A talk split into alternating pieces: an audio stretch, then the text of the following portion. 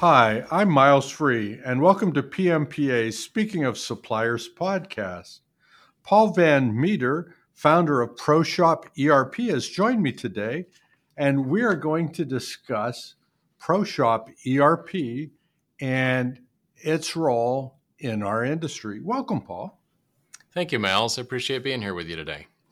Well, I'm I'm glad to have you on. Your company joined PMPA in November of 2020. We all remember 2020, don't we? Very much so. Yes. Don't think we'll ever forget. But but your solution, this ProShop ERP, it's actually not a brand new thing. It's been 20 years. Yeah, yeah, 23 actually. So, uh, but most of that time was not publicly available on the market. Uh, so the story with ProShop is I started a, a, machine shop right out of college with yay some, with some buddies. Yep. yay. I, I, I actually just talked to a client this morning that did just that himself. I didn't know that his story. It was super inspiring. So hopefully more people uh, get that idea because we need a lot more machine shops in our country. Um, but uh, you know, started right out of college. Uh, we knew we wanted to be kind of a, a modern, kind of paperless type of company, um, and so we started with using. We actually put machine uh, computers right out at our machines immediately. Right, the very first machine we had had a computer right next to it. All right, timeout. This is twenty years ago. What did that sucker look like?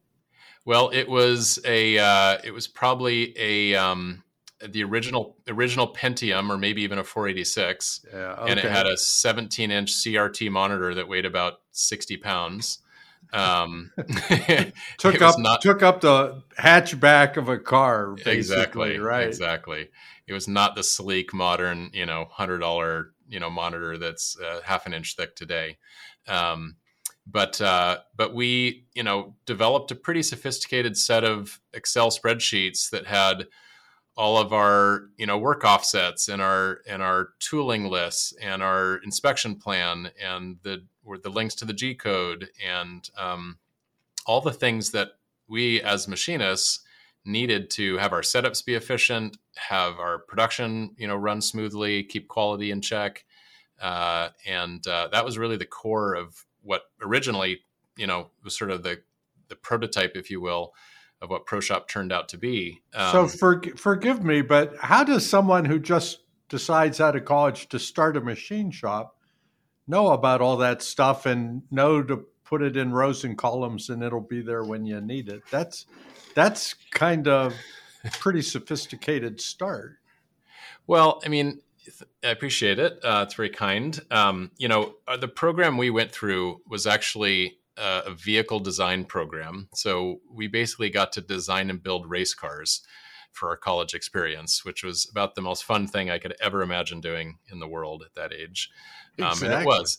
It was so much fun, and it but it was very intensive. And every year we would design and build a new car, and uh, we'd design it in September, October. In the into the wintertime, we'd start machining the parts and putting welding the frames and putting all together and then the spring we'd start hopefully testing it if we had enough time didn't always work out that way.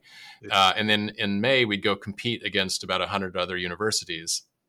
And so we had to be you know fairly digital uh, in what we were doing because it was so intensive. We, didn't have time to be messing around with you know lots of manual things. So we were you know we were very proficient with excel um, and uh, my partner Kelsey was good enough that he knew some he figured out how to make some visual basic macros that could like spawn new worksheets and you'd click a button and it would do cool things and copy sheets and stuff like that. So you know that's what we had available because excel was inexpensive um, we certainly didn't didn't have enough money for an erp system or even quite honestly know what erp software was because we'd never worked anywhere besides delivering pizza.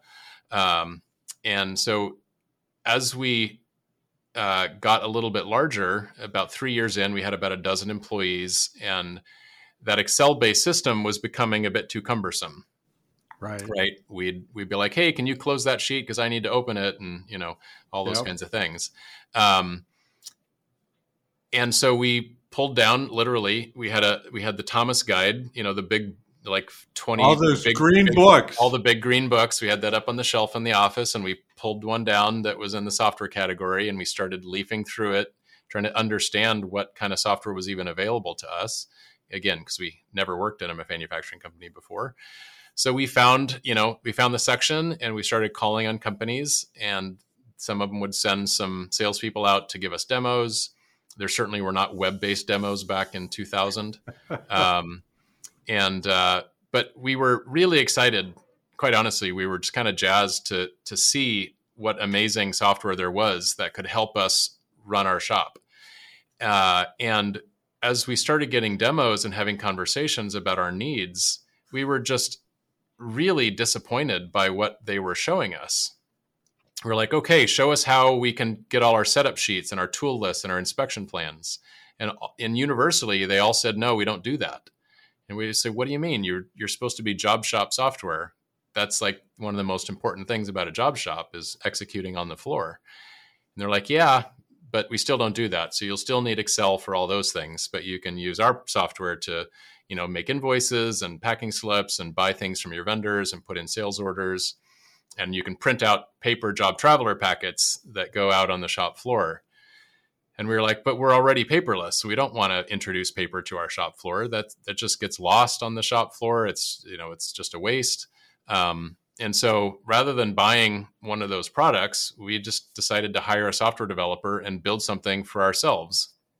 And very naively, we thought that after only a year or two, uh, he would be finished building something for us, and then we could just keep using it forevermore. Tee hee hee. exactly.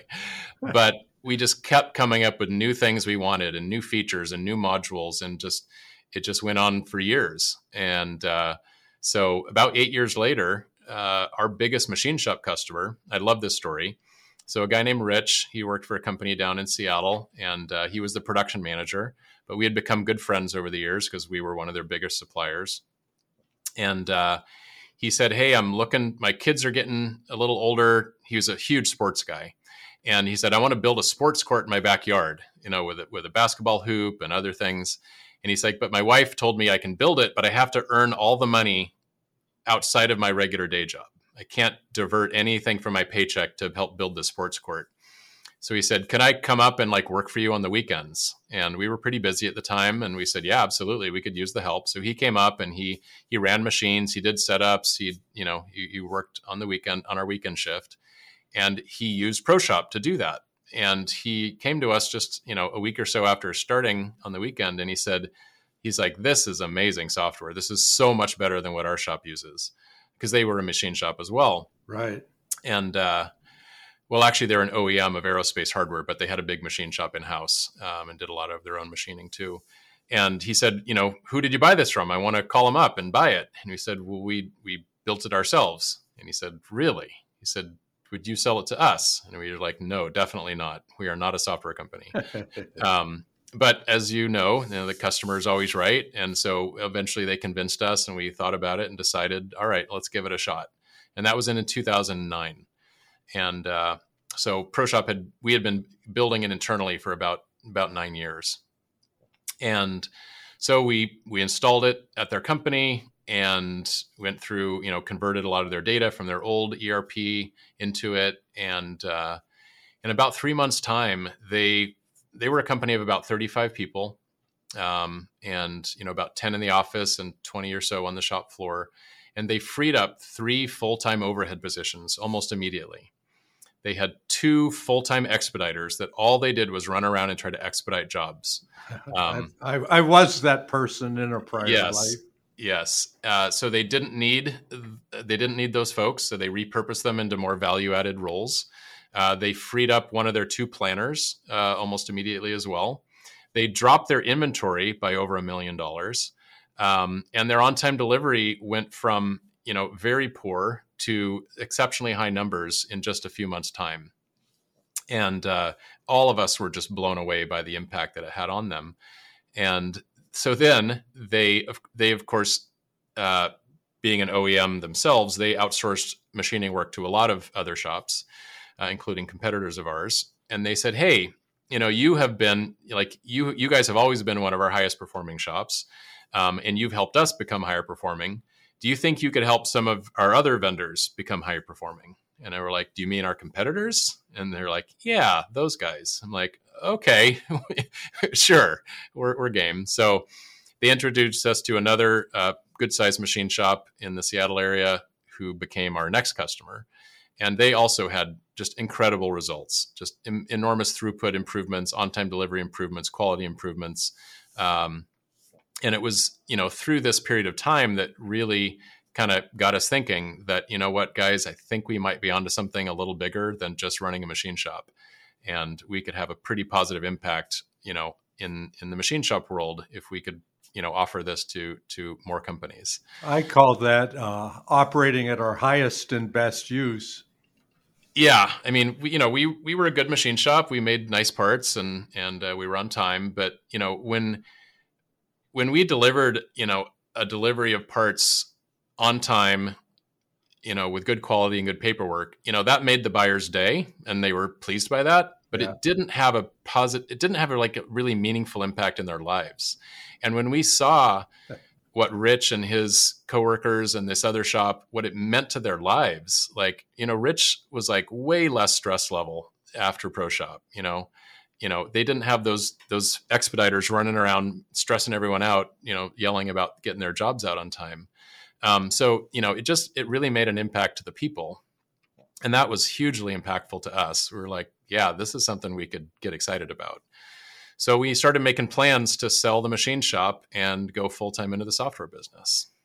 That's that's really a great story, and and the thing that I like about it is, eh, you know, I came up in the days when it was silos, and you know the the idea that you could put your purchasing on one side and you could put your sales on the other side, but all that stuff in the middle belongs on Excel sheets for those those operating people, you know, uh, it seems to me like you should have probably chosen Caterpillar tractor uh, colors instead of orange because you just bulldozed all those silos. I mean, I look at the modules you offer and it's like, holy crap, this this is the system that runs the system. Yeah, it, I appreciate that. And sometimes it's it's interesting to hear a third party perspective on it because I'm so in the weeds. Um, yeah, I mean, it really is an operating system for the whole business. Right. Uh, and from it even gets into sales and marketing. It gets into you know obviously all the QMS uh, functions. It gets into cybersecurity now.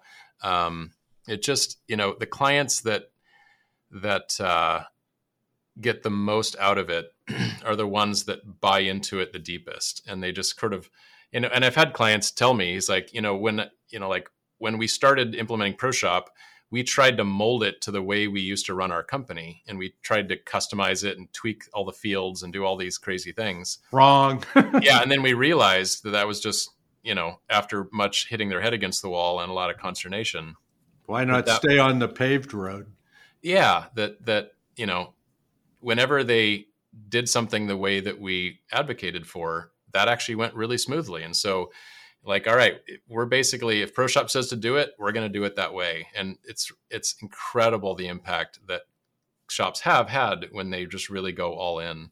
Um, because and I'll and I'll give full credit to you know my partner Kelsey and and a lot of the people. So you know ProShop being designed and built in our in our shop was you know largely based on the feedback of all the machinists and the programmers and the inspectors and the buyers and the people in receiving and shipping. Like they every day were giving us feedback about what they needed and what they wanted it to do. So it really was not designed by software people. It was it was coded by some software people but it was designed by people on the shop floor. Well i think that's interesting. So to me one of the one of the questions one of the difficulties about sales is, you know, who's the real customer? Mm-hmm. And you know, when when I see ERP, okay, that's software. Talk to the IT guy. You know, oh, it's got uh, bring the purchasing people. Oh, you know, the controller. But but this is truly organizational. This is almost institutional. It's like the skeleton and muscles of the institution. And so so, how do you make a sale like that? Who's the real owner of the buy-in on on the ERP, on on on deciding to change the business to go with uh, you know this paved road, if you will? Well, I firmly believe it has to be an entire buy-in by the whole organization, all the leaders.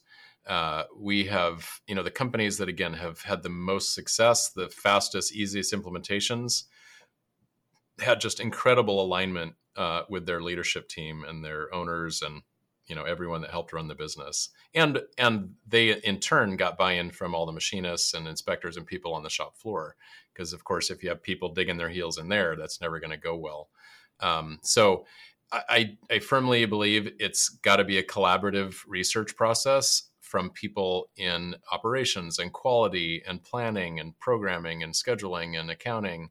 Um, they've all got to you know see how it'll impact their departments their personal roles in the company. Um, and i definitely caution people to let to not let the finance department run the whole show.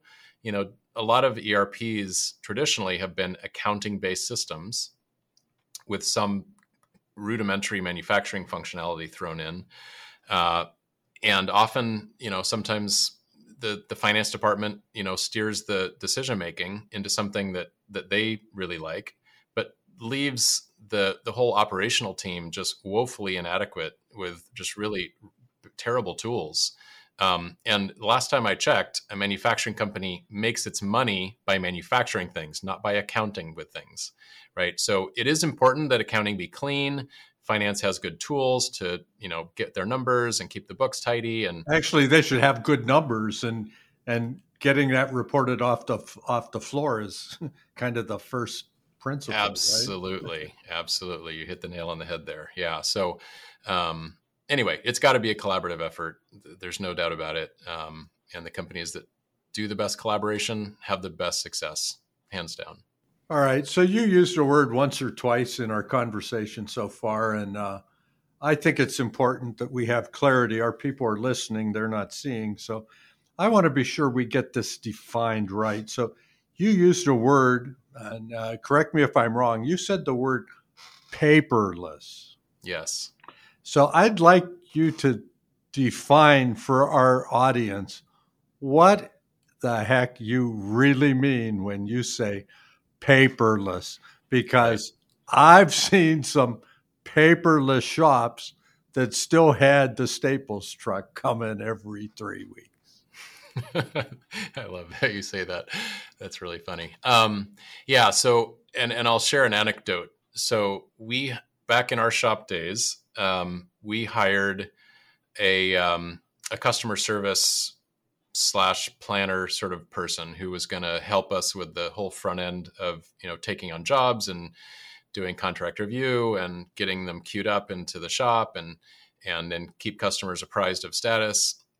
And so you know we hired her and she started and we started into training and doing all of our stuff. And it was a good three months. It was a full three months before she came to me and she said she said paul I, I hate to ask this where's the printer? And i'm like yes! You've worked here for three months and you've not once had to print a piece of paper. Like we have succeeded in you know our goal of being paperless.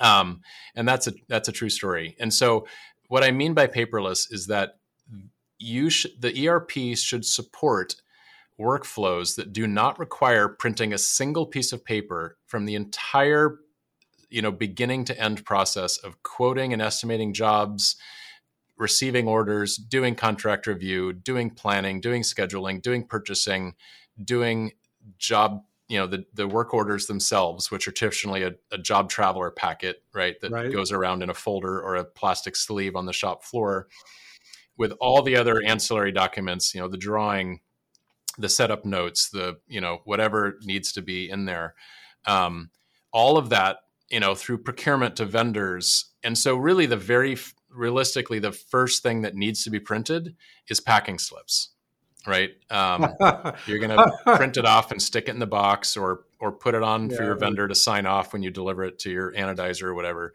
Like that's labels. the first time, yeah, and labels. So, yeah. um, And you know, even in our own shop, we didn't use printed labels for jobs. We had uh, laminated cards that we would use. You know, we'd write on with sharpies, uh, but we would just wipe those off with with with alcohol at the end and reuse them. So although the card itself was originally printed, we use it hundreds of times over and over again.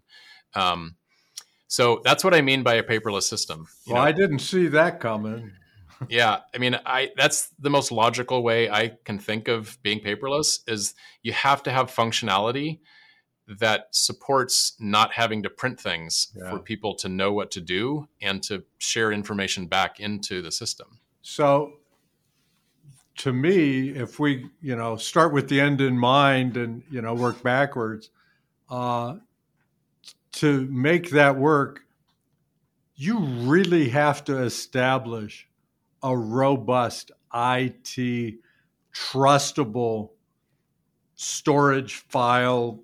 I don't know mm-hmm. what you call it. I'm, you know, yeah. My Commodore, I bought the 1541 disk drive for my Commodore, right? uh, but you've got to, I mean, so let's talk about this on the cloud, this yeah. in a Brinks armored car in a fireproof safe room in your, in your closet and uh, another one in Key Largo. What's going on here for security? Because, you know, I got no paper to, to prove it. And, right. you know, I was at Boeing's Factory of the Future in, in England a couple years back. And the, th- the lesson I brought back was – you could not inspect a part into conformance for Boeing if you lost identity, if you lost traceability. You couldn't test it, you couldn't measure it, you couldn't put it on a CMM, you couldn't get an analysis from an outside lab.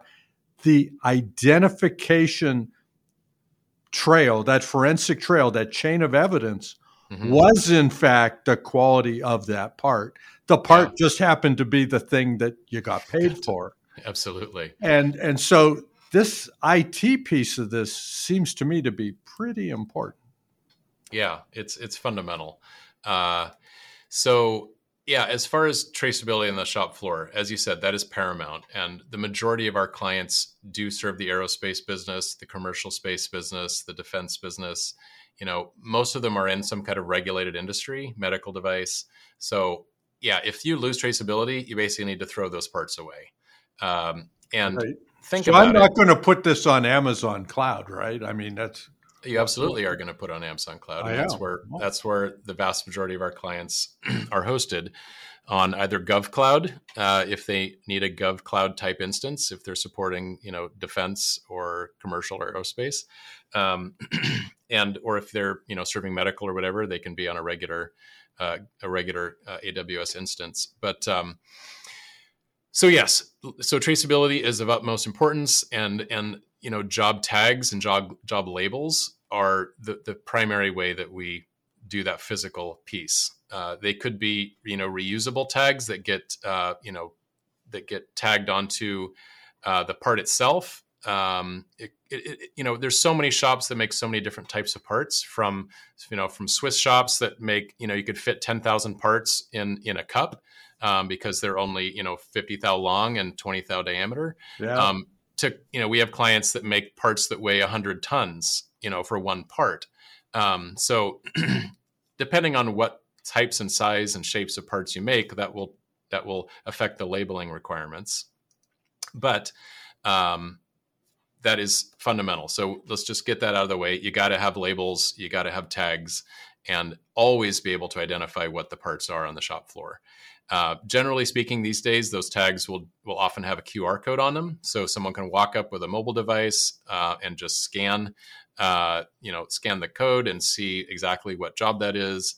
Um, look at the approved drawing, look at the latest first article report, you know, all from their screen, uh, as opposed to you know the old days where you have a paper traveler, and that is the controlling document that is you know people are signing off with either right. stamps or yep. with hand handwritten you know initials on every step what happens when you need to split that job because you need to send a partial ahead to get to your customers on time delivery right do you print off an entirely new traveler uh, what do you do with that? So, well, that's what the copier and that Staples truck delivering reams of papers.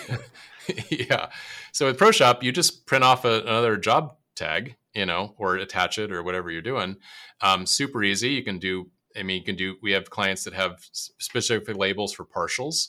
Um, so just very easy, very lightweight. Um, but uh, as far as the the where you know moving past the the physical the physical labeling and traceability the digital tr- trail that goes with that part that again is really what you're selling right right the part, the part is the thing you get paid for but the documentation package that goes with it that is that is what the customer really values yes um, so yeah again the vast majority of our clients are on the cloud uh, we do have a small handful that are on premise but even those clients are fully browser based, right? They have computers at each of their machines with a web browser, um, and they're just browsing a local uh, web, you know, a local website basically. Um, but that's generally true only if they have just completely terrible internet service, um, or for some reason, you know, that owner might be just so nervous about the cloud that they want to be on premise. Um, yeah, well, there's which, there's a few of us left. That's true, and that's that's totally fair, and we have all the patience in the world. Um, but it, you know, it's proving out more and more that the cloud is absolutely safer than on premise. There's no doubt about that. Um, you know, we do, although we do have a few clients that are completely behind air gaps, so you cannot access the system right. at all and uh, you know it's like completely disconnected from the internet and that is pretty darn secure um, there's no doubt about that. But it's still much more expensive from an it perspective and maintenance perspective backups and all that. Yeah that would be uh, that would be a whole nother podcast adventures behind the air gap. I, I, I, like that title. So um, uh, let's let's move on to another thing that i think is uh, is interesting. So the past two years, if you'd have taken a poll of shops, they'd have said supply chain was their biggest challenge. Mm-hmm. They'd have absolutely said supply chain was their biggest challenge. In many ways, it was also their biggest opportunity because if they had material, if they had tools, they could ship and nobody else could. So that was good. But if you ask them today, they're going to talk about workforce. Mm-hmm. And yep. earlier in our conversation, you said how you know these expediters got repurposed, and uh, one of the planners got uh, got a, a, different assignment. So, uh, how does moving to one of these integrated paperless, hosted on the cloud by Amazon's, um, how does how does that impact workforce and skill deployment in our shops? Well, it does and it doesn't. Um, I think in and of itself, you know, cloud-based systems allow um, can allow uh, remote work, um, but only if it's designed to be paperless as well. you know, we have plenty of competitors out there that do offer cloud-based systems, but they still require printing all the job travelers, right? Right. Um, so when and we saw this at the beginning of COVID. In fact, one of our biggest sales months ever was was was April of 20, 2020. Um, as soon as the lockdown started happening, we just got flooded with orders with people realizing that their paper-based processes were not going to allow them to, you know, to navigate what was coming. Uh, so we, we absolutely had people who sent their office workers home, and even well beyond when the lockdown stopped, those people kept working from home um, you know there we did a whole webinar about it. There are so many roles in a machine shop that can completely be done remotely if you if you realize that you don't have to print paper anymore. So your estimating can be done remotely. Your order entry can be done remotely. Your sales can certainly be done remotely. Your um, scheduling your planners your cnc programmers until you need to start physically like receiving goods and receiving and then setting up machines, that's of course when you need to have people in the shop. Um, so it does widen uh, the you know, the base of people you could possibly employ, um, and we've still seen this. We've had people that have moved states because of family search situations, and they still retain or they still maintain employment with their original you know shop, uh, even though they're a thousand miles away now. Um, it opens up the hiring pool if you're looking for new people and you want you know an estimator or a planner. But they live in georgia and you're in north dakota you can employ that person no problem. Um, so it definitely opens that up. And then the other big part of it is on the shop floor. And i'll tell you another just fantastic story. So i was at a shop near portland oregon and i know a lot of the shops in portland. And uh, i was on there we were there shooting a video and i was there it had gone on to the night shift and um, i was still there it was probably like 6 or 7 p.m and i was i saw a, a very a fairly young guy he must have been in his early 20s and he was setting up a five axis mill. And this is a client that had both swiss machines and some five axis milling as well. And uh, he was setting up that five axis and i went over to him and i said you know hey my name is paul and and uh, i said uh, how long have you been working here and he said, "Oh, about six months." And I, you know, I said, "Okay." Um, so that clearly means I said to myself, that clearly means you came from another shop because you've only been here six months and you're setting up a five-axis machine on night shift. I said, "So what other shop did you know? What shop did you come from? Because I probably know it." And he said, "Oh, I came from KFC." And I said, "KFC." I'm racking my brain. I'm like, "I don't know. Like, what shop is that?" It's like, run no. by the colonel. yeah, he's like, no, Kentucky Fried Chicken, and I'm and I said, I'm like, wait a second. I'm like, is this your first machining job? He's like, yeah. I'm like, and you're setting up a five axis mill on night shift without any other di- support from the office. He's like, yeah. I'm like, are you like a virtuoso or like how in the world are you doing this? And he he, he said, well, come over here, and he showed me his his screen, and on ProShop, he had videos and pictures and full rich media of how to set up this machine that the day shift people and the programmers had created for him. And I was like, holy cow. Like I I never even conceived of ProShop helping enable, you know, really like so this guy clearly had good mechanical aptitude, right? He loved right. motorcycles. He knew how to use tools, you know, he knew his way around, you know, a toolbox. But um but he'd never done machining before, but yet he could follow really good work instructions visually presented to him um, and successfully, you know, set up this machine after six months. Boom, and so that's another silo blown. Yeah, exactly. So at that point, I'm like, wow, you know, this is just another great sort of sales tool, marketing type of thing. Like you can, you can enable, you know, less, more junior people that you know maybe you have great mechanical aptitude but never thought about machining as a career to more quickly get up to speed and be productive on your shop floor rather than having to go through years of you know technical training um, you know at a community college or some kind of technical program. So anyway that's another way it can help enable um, the workforce challenges. Yeah. Well i again you know when I hear ERP, then I think MRP, and then I remember expediting, and then it isn't here until you put your foot on it, Mister Free. And yeah, you know, I I got some baggage, but when I hear how this system that runs the systems can integrate everything, including setups, including the traceability, the quality management systems, the compliance evidence, the the uh, you know chains of evidence for for quality and traceability purposes. I mean, this is just uh, you know I know ERP is what people look for, but seems to me it's it's an insufficient name for what what the functionality you describe. You know, we we we debated that and sort of racked our brains for a long time, and quite honestly, still are you know erp is what people search for.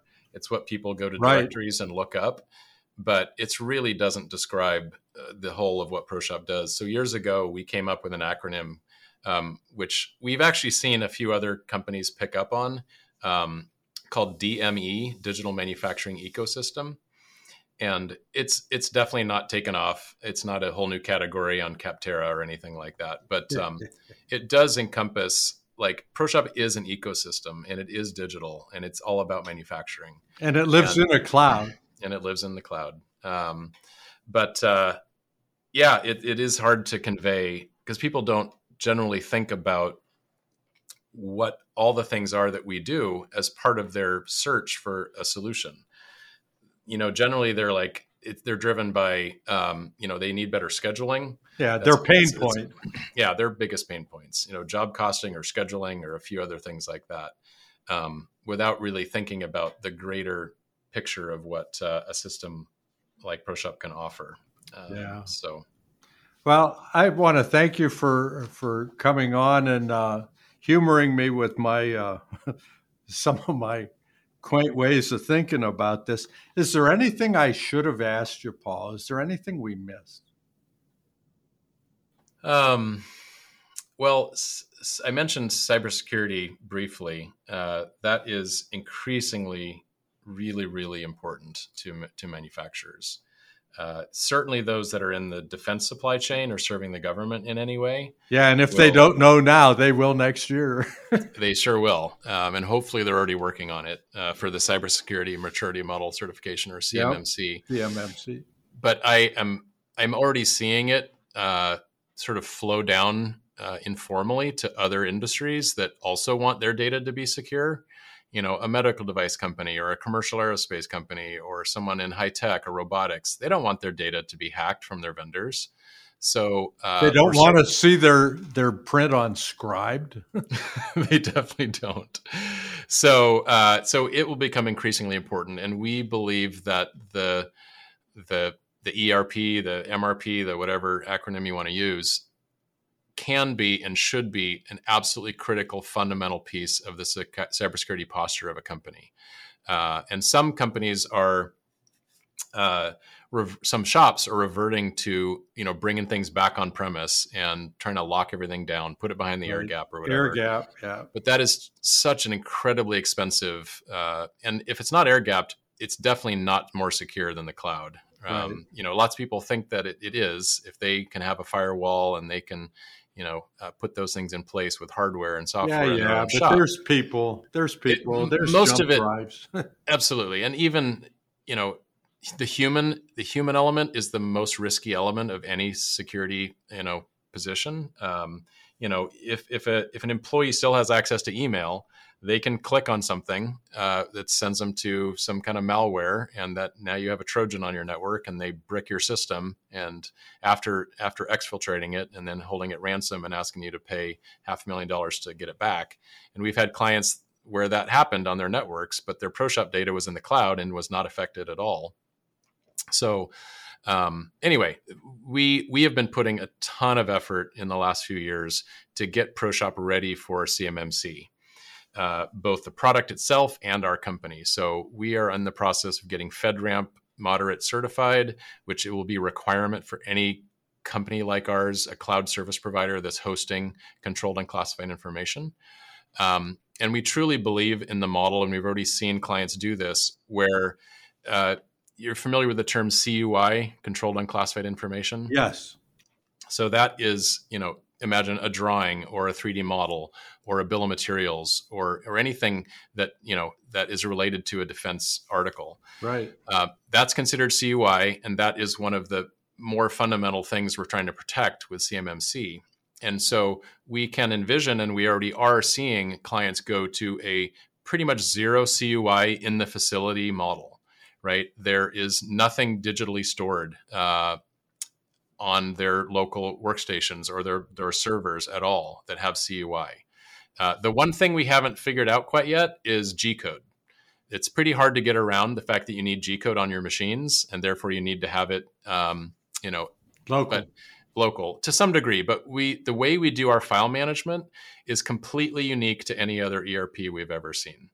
Uh, so we basically can allow our clients to take, you know, CUI data from their customers' portals. Hopefully, their customers aren't emailing it to them, um, and directly save it to our you know GovCloud uh, secure file storage, and then directly connect that storage to their machines and to their CAD workstations, where you can open up a 3D model in memory, do your programming on it, and then close it out without ever storing that, no that file that file, no copy of it on your local network at all.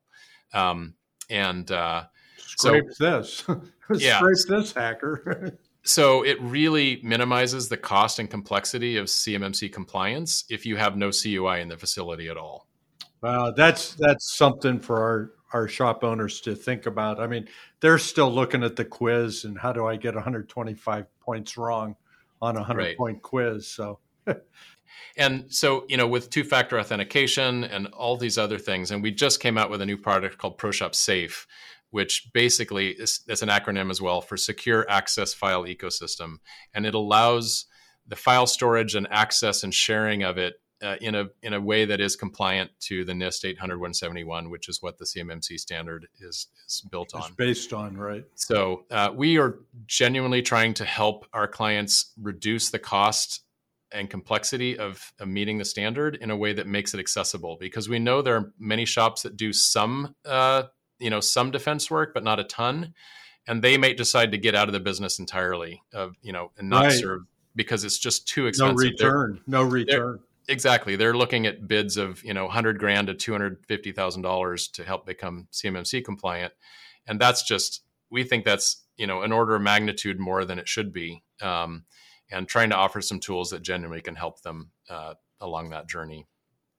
So that's a big one. Um, and then lastly, I just I just want to say thank you to every shop out there. You know, that there's nothing in our modern I'm preaching to the choir here, but there's nothing in our modern world that is possible without machining.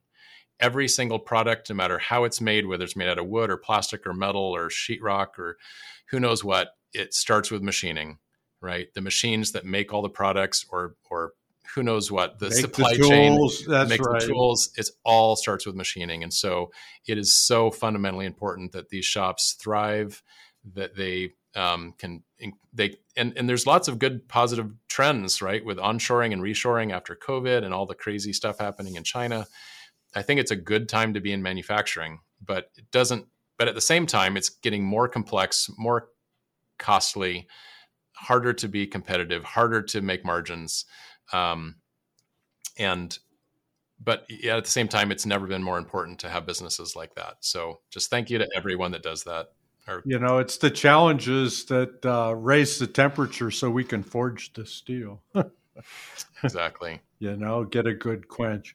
Well, Paul, thank you for joining us. Thanks for explaining your silo busting technique. And um, really want to thank you for shedding some light on the cybersecurity maturity model and uh, the requirements that are coming up because uh, a lot of our listeners uh, have a small piece of that that defense work and um, mm-hmm. they they need to be paying attention and so now they've heard it from somebody other than PMPA staff. So thank you. You're very welcome. And thank you. This has been absolute delight. I love your sense of humor. You're a fantastic uh, interviewer and host. So this has been a blast for me. Uh, very good. Thank you, Paul. And uh, say hi to everyone at ProShop ERP and uh, keep that orange marketing material coming. Thank you, sir. All righty. Bye now. Bye.